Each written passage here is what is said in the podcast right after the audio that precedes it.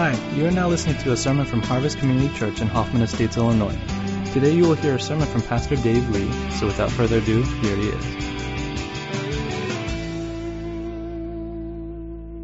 Boy, I'm going to expand on this idea through the message, but I know that some of us may be in a time, in a season of our lives where it's irritating to hear the words Happy New Year because right now you don't feel very happy about much in your life. And I want to remind you that our happiness cannot be ultimately found by looking at our lives. Uh, if that's where you're looking, you'll go low, you'll go high, you'll be all over the place.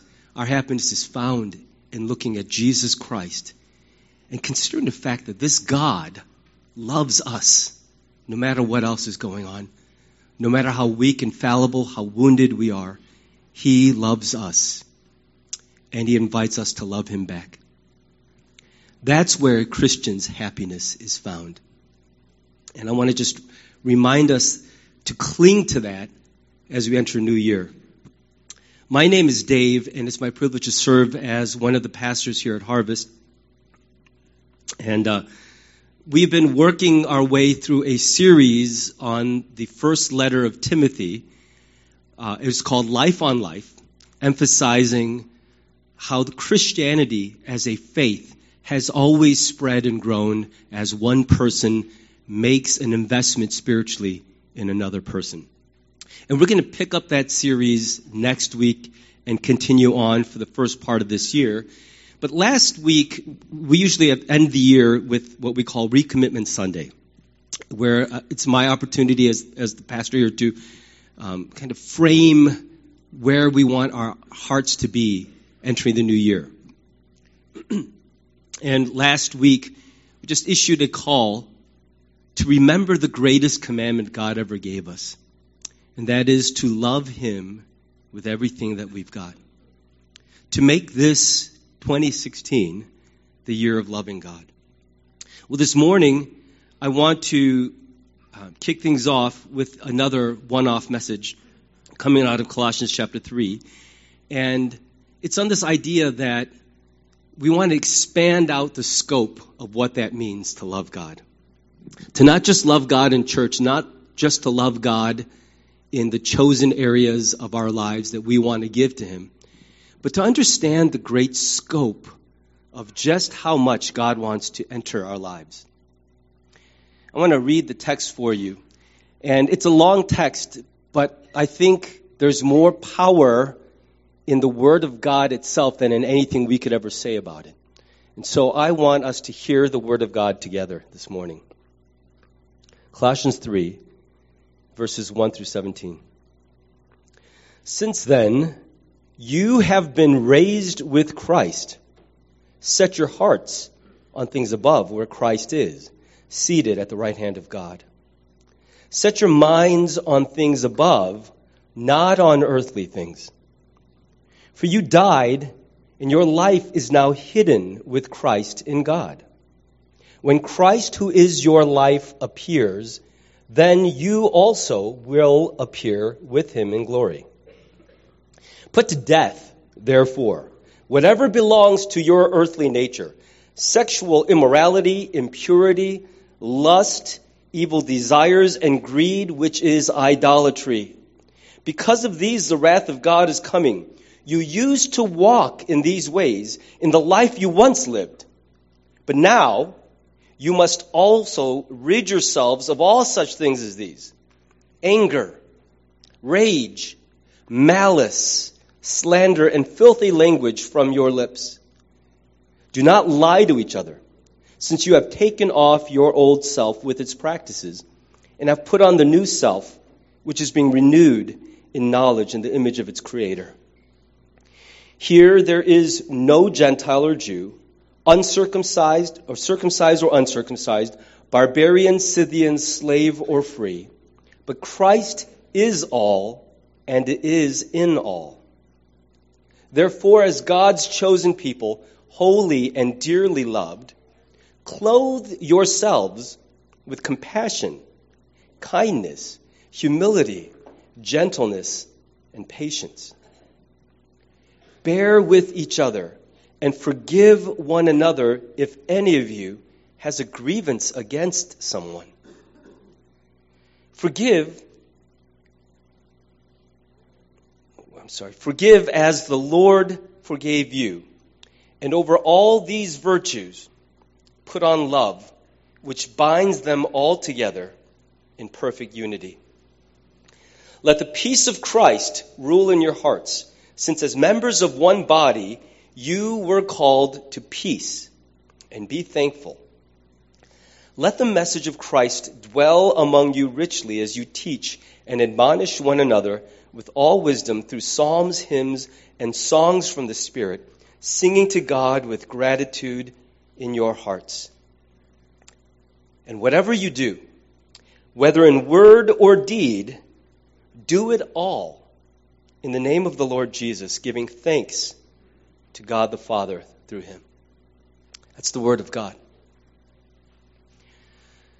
It got cold real fast, and probably right now, some of you are still wearing your coats. Swimming pools and sunbathing are probably not heavy on your mind, but as I was preparing this message, one of the thoughts that came rushing to my mind was this idea that the, at the pool in the summer, maybe the worst spot at the pool is where? Do you know? Where's the worst spot in the pool? It's right at the edge of the pool, just outside of it. And I remember one time at, at our local pool, this woman was laying there trying to get some sun right by the edge of the pool, I guess to keep an eye on her kid or something, but my kids were splashing around, because that's what you're supposed to do at the pool. And she was looking really angry at my kids because she was getting splashed. And I thought, well, lady, you're sitting at the worst possible spot at the pool. Because if you were on one of the lounge chairs far away from the pool, you could enjoy the warmth of the sun's rays unmolested. It'd be awesome. Just unbroken warmth, goodness washing over you. Or if you at least took the plunge and enjoyed the icy coldness of the water, you could frolic and enjoy the swimming pool. But when you're neither in nor out and you're right at the edge, it's so annoying because people will splash and even a stray drop feels like an icy missile just piercing your skin, doesn't it? And I think that's the way a lot of people experience the Christian faith. I think there are a lot of people who go to church on a pretty regular basis and their experience spiritually is very much like that. They're no longer way out on the fringes basking in the, the kind of ways they used to live once. Sometimes they still venture into that land, but they feel bad about it, and they come to church on Sunday. And so there is this dynamic where we're not that far away anymore. But then for many people, they haven't actually dived into the pool yet either. It's a very managed, measured relationship they have with God. And as a result, they're right there at the edge of the pool, and once in a while, that water from the kingdom splashes out, and you know that when you're not all in, those splashes are more of an annoyance than a blessing, aren't they?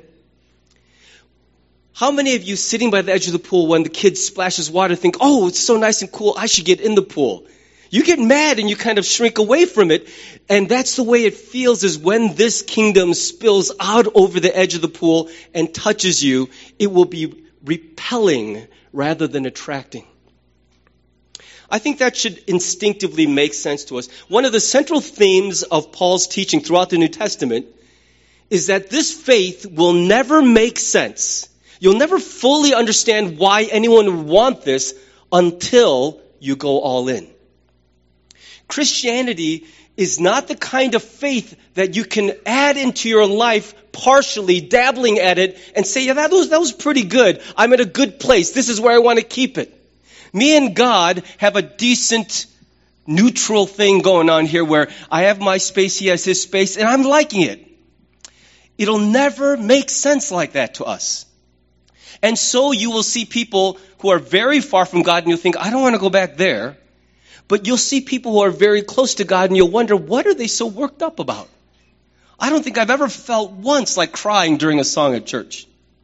It's, uh, you don't have to raise your hand, but I know some of you have felt like, I don't think I've ever once, in 20 years of being in church, thought about crying because of a song. Yet there are these weepy people all around me who are like, oh, Jesus. And you're like, what is that all about? Why do they feel that and I feel none of it? And I guess what I'm trying to say is what Paul and rest of the, the writers in the New Testament have been saying is that you cannot make sense of this faith without full engagement. It'll never work. You will be annoyed more than invited and drawn in by the splashing water of this faith if you're on the outside looking in. The reason that works that way is because Christianity is not a new way of life. It's not a moral code. It's not a belief system, but it is primarily a relationship with God, the person. It is a relationship with Jesus Christ. And you know that in every love relationship in your life, there's no way you can enjoy it and sustain it without full engagement. There's not a single love relationship in your life which is life giving and enjoyable if you start pulling back and withdrawing from it and giving less and less of yourself. And maybe you think you have a perfectly good reason for that withdrawal, but I'm telling you right now, your withdrawing is killing that relationship. Because love, by its very nature, cannot grow without commitment. It can't. There's no way for that to happen. And if we're called into a love relationship with God, it works exactly the same way. We cannot putter along passively and wait for God to mug us. We must love God and pursue that in the same way we would pursue any love relationship that matters to us. If your arms are folded and you're waiting for God, hear the invitation. The door is wide open for you to walk forward and also pursue Him. This relationship we have with God requires a full commitment of ourselves. So, in this sweeping passage that we just read in Colossians chapter 3, Paul gives us a picture of the impact that Jesus Christ has on a human life. And I want to just point out two things I see in this very rich text. And the first is that Jesus changes everything. There's not one aspect of our lives Jesus doesn't want to touch when he enters our lives. He touches and changes everything. There are certain relationships in our lives that define us, seem to bisect our lives between the before and after. Marriage is one of those. It's a good example, which is why I think God uses marriage as a good analogy for the relationship He has with us. That before I got married, I was what? I defined myself by my status. I was single. And then after marrying Jeannie, I was married. And that relationship defined everything. In fact, it so defined everything, I forgot what my life felt like before I, married people know what I'm talking about. I feel like I was married at birth. I honest to God cannot remember what life was like without her at my side. And that's the kind of relationship that being a Christian is. There's supposed to be a very pronounced, discernible before and after transformation. It's a major event in your life. It's not like, yeah, I used to be this guy and then like I, I came to know, I became a Christian, but like that's just a part of my life. It's not like that at all. It's a radical shift, a defining event in our lives.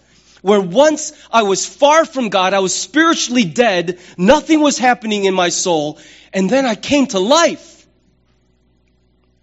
I love the saying that Jesus did not come to make bad people good, He came to make dead people alive. Do you understand that? And that's why it's no accident that the New Testament writers consistently use such intense language to describe this event. Jesus himself said it's a rebirth. That's why the man he said that to was like, What do you mean? I got to go back inside my mother's womb? I can't do that. I'm too big. But he's saying, No, but it's like a rebirth. That's how radical this is. Pastor Frank led us through prayer in 2 Corinthians 5:17, don't we just love that familiar verse? Therefore, if anyone is in Christ, he is a new creation. The old has gone, the new has come, right? But it's easy to forget that in order to get that good news of a new creation, that old guy has to die.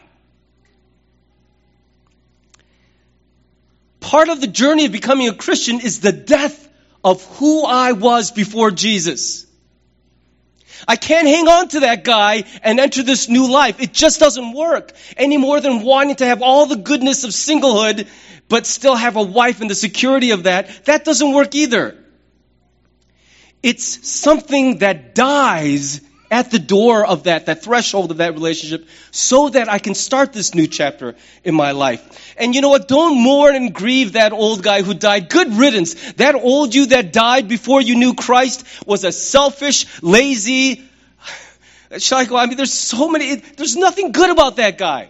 Vindictive, jealous, angry, unforgiving, lazy, bitter, Everything about that old you sucked. I'm sorry, that's very strong language, but I got to use some strong language. There is nothing to miss about that old you. That old you needed to die. It was everything that ruins this world. It's everything that has ruined your life. It's everything you hate in others. That's who died. That's who was put into the ground when you met Jesus so that he could make you new. All those things that brought death are gone. They need to die and not be resurrected. And it's really important that we cling to this truth that if I really want to lay claim to a status as a Christian, I am a new creation, there has to be a discernible death of that old self. People have to say to you, I don't know who you are anymore. I used to know you and you used to be like this, but he's changing you. Becoming a Christian has been a radical thing for you. It has affected every corner of your life. And I don't think we say this enough in church. Sometimes the picture in the American church is that it's a journey of incremental, gradual, sliding, drifting change. And maybe that's the case with sanctification, with growing in maturity. But man, when we went from death to life, it was a radical shift. And that's why Paul here also says, You died. You were risen, but you died, and now your life is hidden with Christ. And that's why we now adopt a whole new way of thinking about ourselves, about other people, about life and reality. We approach life very differently than the way we used to because the old us cannot navigate life in this new kingdom. The logic the attitudes and the motives that we once were driven by don't work in this new life. That's why so many Christians experience such tension. They would best describe their life today as bondage, as being trapped or stuck. They don't feel any of the freedom or joy because they are still operating under the logic and the motives and the attitudes of the old life that should have been put to death, but it's still alive and well and it is ruling the day. That old you which was weak and divisive and defeated and bitter and stuck and paralyzed, that old you is still raging forward and must be put to death so that Christ would become a new creation in you.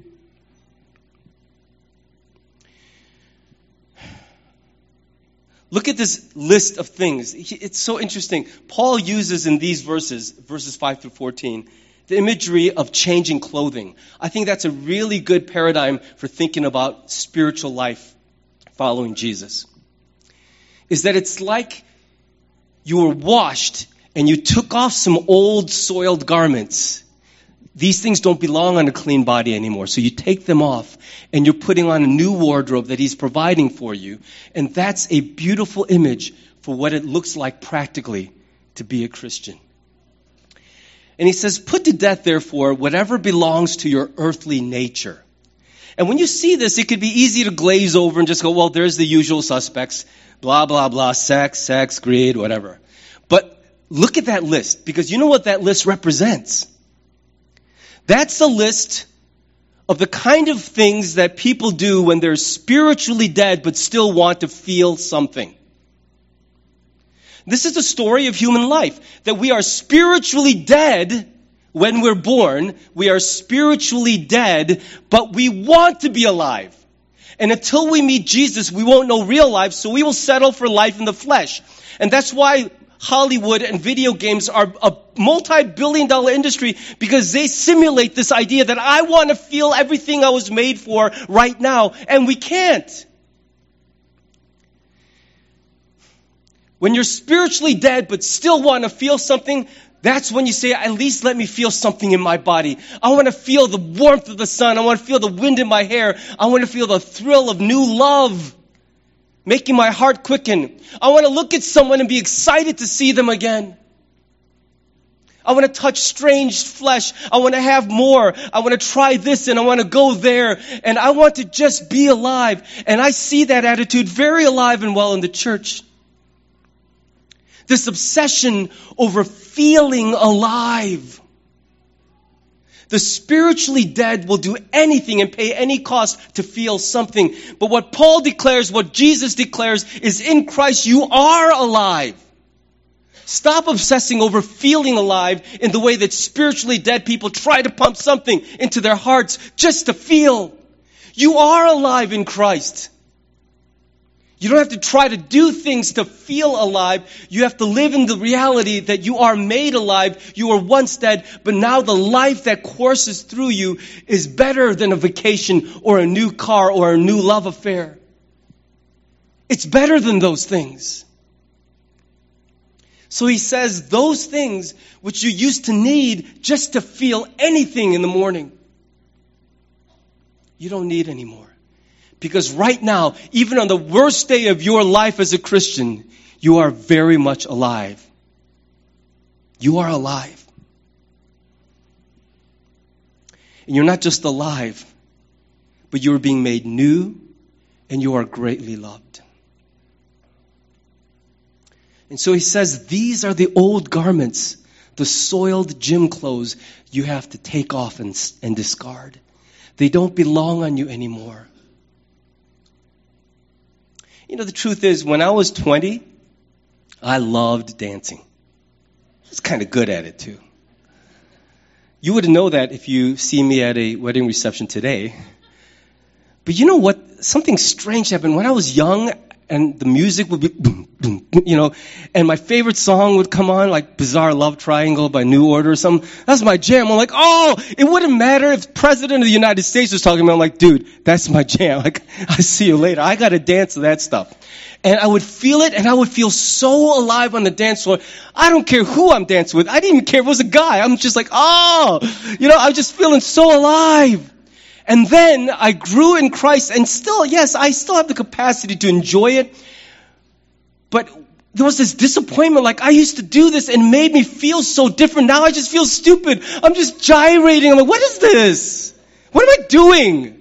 Do you know what I'm talking about? How you try to go to the old things that used to make you feel alive, and it's just so disappointing. It's like it doesn't do it for me anymore. Well, what he's saying is you don't need any of that. It's nice to get it in small measures. It's great. It's part of life. But you are alive in Christ. Stop pretending that's not true. Tell your heart it's true. You are alive in Christ. And then he says, don't just stand there naked, having your, your soiled clothing discarded. There is a new wardrobe I provide you. Put on these things, right? But he says, look at this though. Look at this list. Don't just put off the things that you once did to feel alive. The old nature, when you wanted to feel alive and someone got in your way, how did you react? Everybody wants to feel alive. And when someone got in the way of my feeling happy, the old me got serious. Oh, you just made it personal. You stood between me and what I want, what I need. I'm going to crush you. I actually said those words a lot when I was younger. In fact, my college friends will remember I used to say the words, I'm going to crush you like a chicken bone. I was not a good person before I met Christ. So he says, these are the things we used to do. Out of that raging passion to feel alive, even though I was really dead, I would react by doing violence emotionally and verbally and even physically. If you got in the way of my happiness and what I needed, I was going to destroy you. And often I did it verbally and emotionally. I was good at that. I would, I would want to reduce people to crying. Because you upset me. You stood in the way of something I wanted.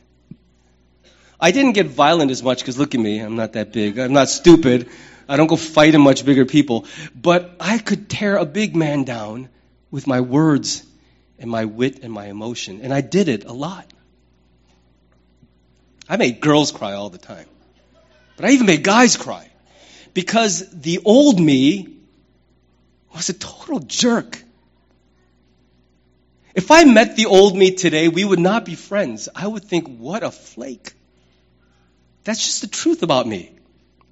It's like this. He's saying it's not like you become a Christian, you don't feel any of these things anymore. There are still flashes of anger.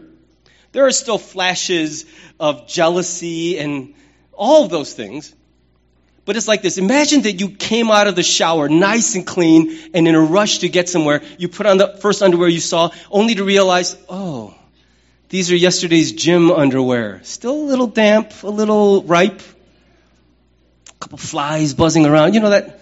And you just came out of the shower and you're sitting in yesterday's funk. What do you do in that moment? Are you like, oh, well, whatever, these will do? Do you just linger in them? Who's that stupid? Any of you? Most single guys will probably just keep it on. There's less laundry to do. You know, because single guys are dumb. But, but you know, once you're married, you're not allowed to do stuff like that you immediately take it off. Because even though yesterday at the gym you were wearing that funky stuff, it smelled bad, yesterday when you were dirty, it was fine. But today when you're clean, yesterday's soiled underwear feels really inappropriate on you. It doesn't feel like it belongs. And so immediately, what do you do? You take it off. You shed that garment. And that's the way it's supposed to be like for us as Christians. It's not that you don't feel rage and anger and offense anymore, but you don't linger in it. You don't just keep it on and go, oh, this suits me. I'll, I'll just wear this all day. Because it's not appropriate for those who have been made clean. That's the soiled underwear of your old self. And you used to nurse and cultivate and linger with those feelings. Oh, you want to play that game? All right, let's go. Bring it. I'm going to destroy you tomorrow. You want to take my promotion? You want to take credit for my work? We'll see. We'll see. And the old me would plot for a year to get my revenge. Man, if you could see some of the Michelangelo masterpieces of revenge I orchestrated when I was a younger man. I would not forget, man. I would wait a year to get you back. And you'd get it. That's the old me. When I have those feelings again today, they feel strangely inappropriate. That doesn't mean I'm not capable of lingering there, of choosing to wear it all day anyway.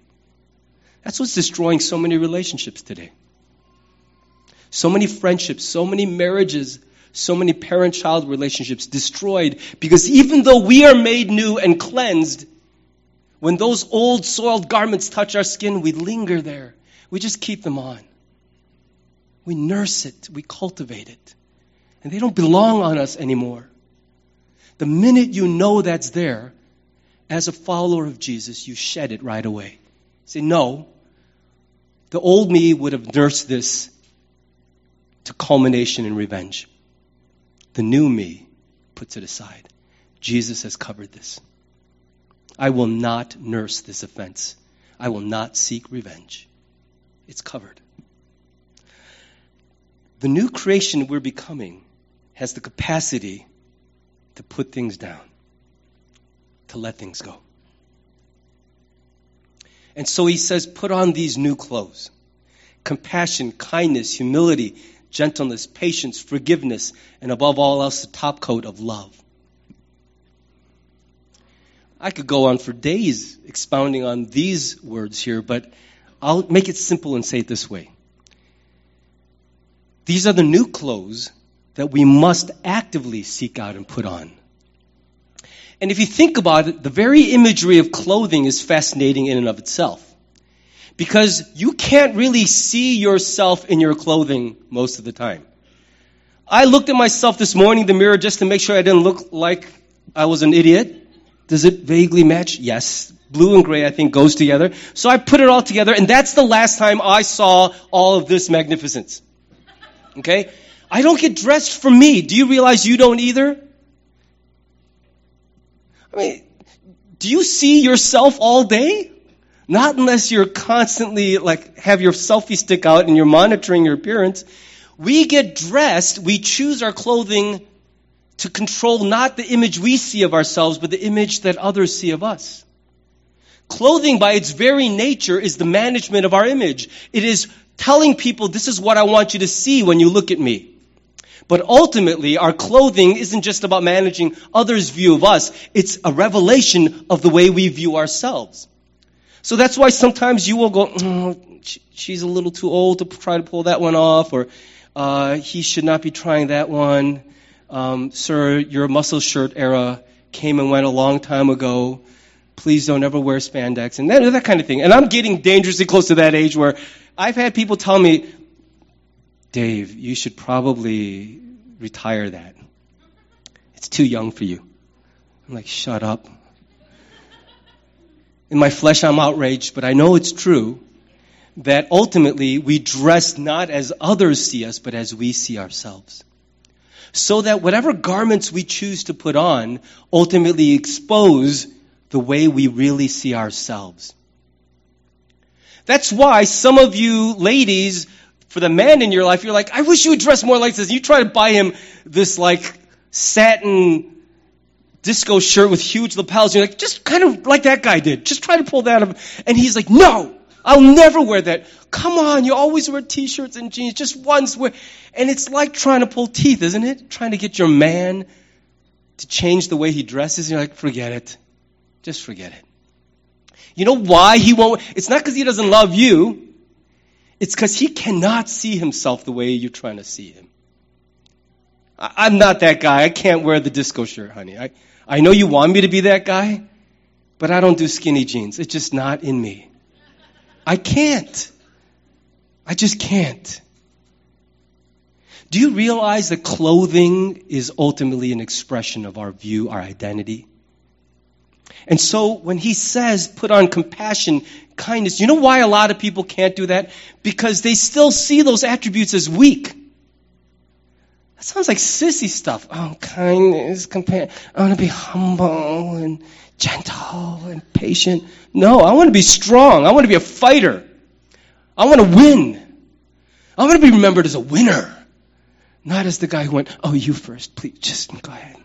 I don't want to be that guy. I want to be the champion of the world. And because I see myself this way, I deserve better than that. I have rights too, you know. And we say those things, and because we see ourselves that way, it's hard to put on garments that don't fit the image we have of ourselves. And so Jesus says, put on compassion. I, I know what you're saying, I know what you're going for, but that's not me. I can't wear those things yet. And so the challenge here is not simply to fake the behavior, the demeanor of those who are compassionate and humble and kind and gentle and forgiving, but to realize unless you change the way you see yourself, you'll never be able to act like a Christian. You won't be able to put on the garments of a Christian unless Jesus radically changes what you see when you look in the mirror. Do you understand that? The last thing I ever want to preach from this pulpit is a message of mimicry, of pretending. Hey, let me train you on how to act like a Christian, how to look like a Christian. What I want to tell you from this pulpit is you are a Christ follower. He is making you new. He is changing you radically from the inside out. Look at what He's doing. Live out of that. Let me just end this way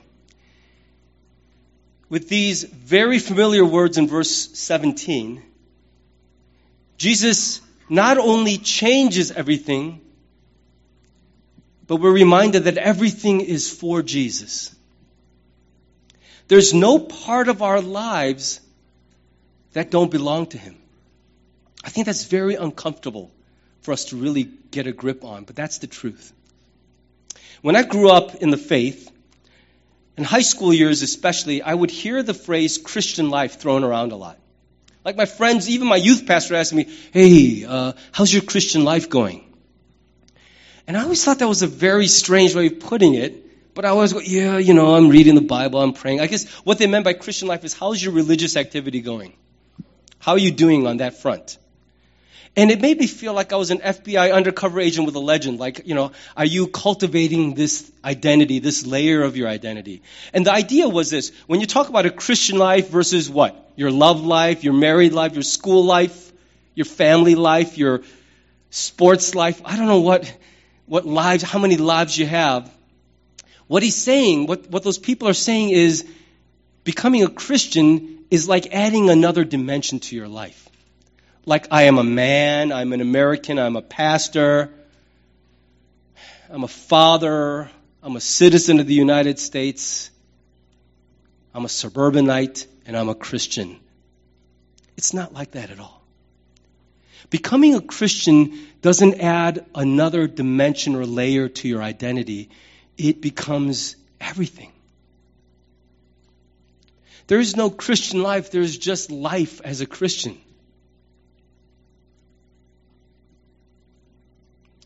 I know those are familiar words.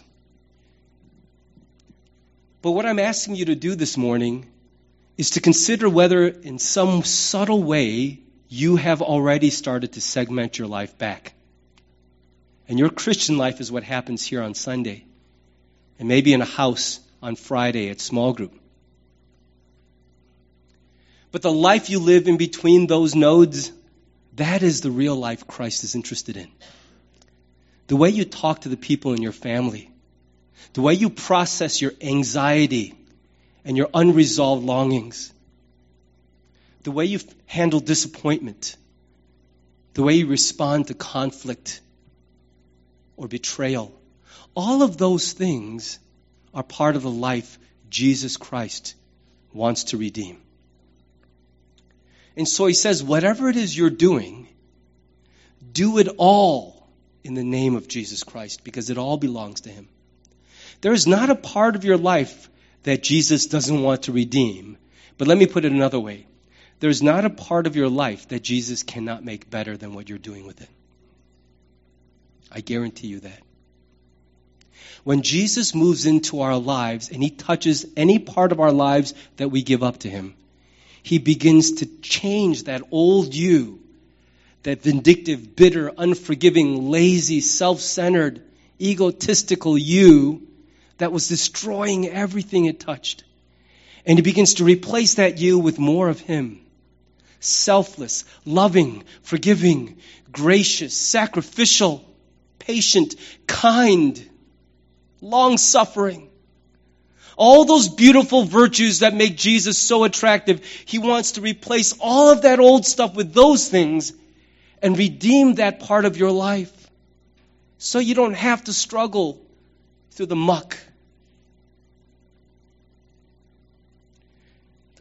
The life of a Christian is a journey of perpetual surrender, then. Of saying, Lord, I struggle in this part of my life but I feel like I have never really yielded it to you. I invite you to enter this part of my broken life. Rebuild me from the inside out. Take over. Show me what you can do because I'm making a mess of it. I start, I fail, I stop. I start, I fail, I stop. I don't know what I'm doing. Why am I hanging on to control? Teach me to let go to surrender to you. You do something better than what I'm doing with this. Please. So as you turn the page, and it's really only January 3. I, I don't know. How many of you are still on your New Year's resolutions so far? Day three. How's that Bible reading plan going? How are the workouts going? Yeah. Usually about January 3 is when the health clubs get real quiet again, and the regulars are like, finally, all the New Year's are gone, and it's just us again. But as you face a new year, let me ask you something. Do you want to be stuck where you are right now? Do you like it? Some of you, you're okay. Don't, I'm not trying to create problems where there are none. But I know some of us don't want to be in this exact same place January 3rd of 2017. That would be terrible. So if you don't want to be where you are, what's going to change? How is God pressing on your heart this morning? Through what He said to you, through His Spirit. Is He challenging you about this obsession with wanting to feel alive? To want to mimic Hollywood's version of life? Will you receive the truth that He has made you alive? You used to be dead in your soul, and you are alive already. And the fullness of that life is hidden with Christ. It won't show up until He returns. This is not our world. It's not our home. This is not as good as it gets. We were made for better than this, and it's coming. Your real life, glorious, is hidden with Christ until his return. But you are still today very much alive. Will you receive that? Don't waste your life trying to feel something he has already died to make you. See, maybe challenging you about some soiled garments that you need to take off. Are the people closest to you saying, really, it's getting old? Cut it out already. You're a drag. This thing of yours, your countenance, your grumpiness, your perpetual bitterness, it's getting really old. I'm starting to lose my ability to stay with this. I don't know if I can bear with this any longer. Please change because your old garments are smelling up the whole place. Are you hearing that from the people who know you best? Are there old garments you need to shed? Are there new garments you need to put on? And I guess what we're really saying is do you need to change the way you see yourself? And lastly, is there some area of your life you've been sensing for a while that God wants you to surrender to Him? You've been protecting it from Him for a long time.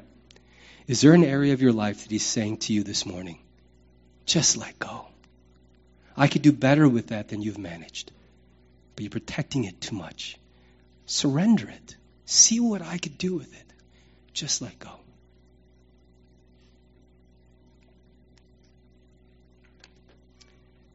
Would you risk trusting God with your heart? I mean, you're going to trust Him with your eternity. Would you risk trusting Him with your heart? I'm going to invite the praise team to come back up. And I'll invite us just to bow for a moment. And uh,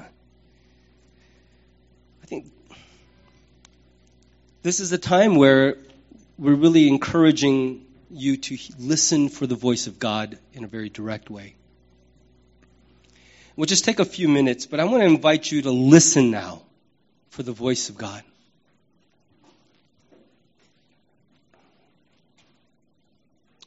Is it possible that you've been pursuing life as a divided being, and what Jesus is saying to you this morning is no, no. All of it is mine. I'm here to save your whole life, to touch all of it. Don't hide anything away from me. It's all for me, and I'm going to make it all better.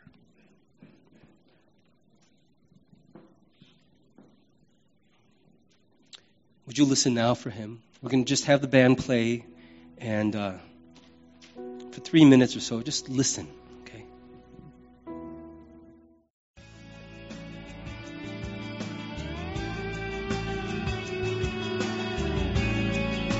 Thanks for listening to the sermon from Harvest Community Church. If you'd like more information or have any questions or comments, check out our website at harvest-community.org. Thanks for listening.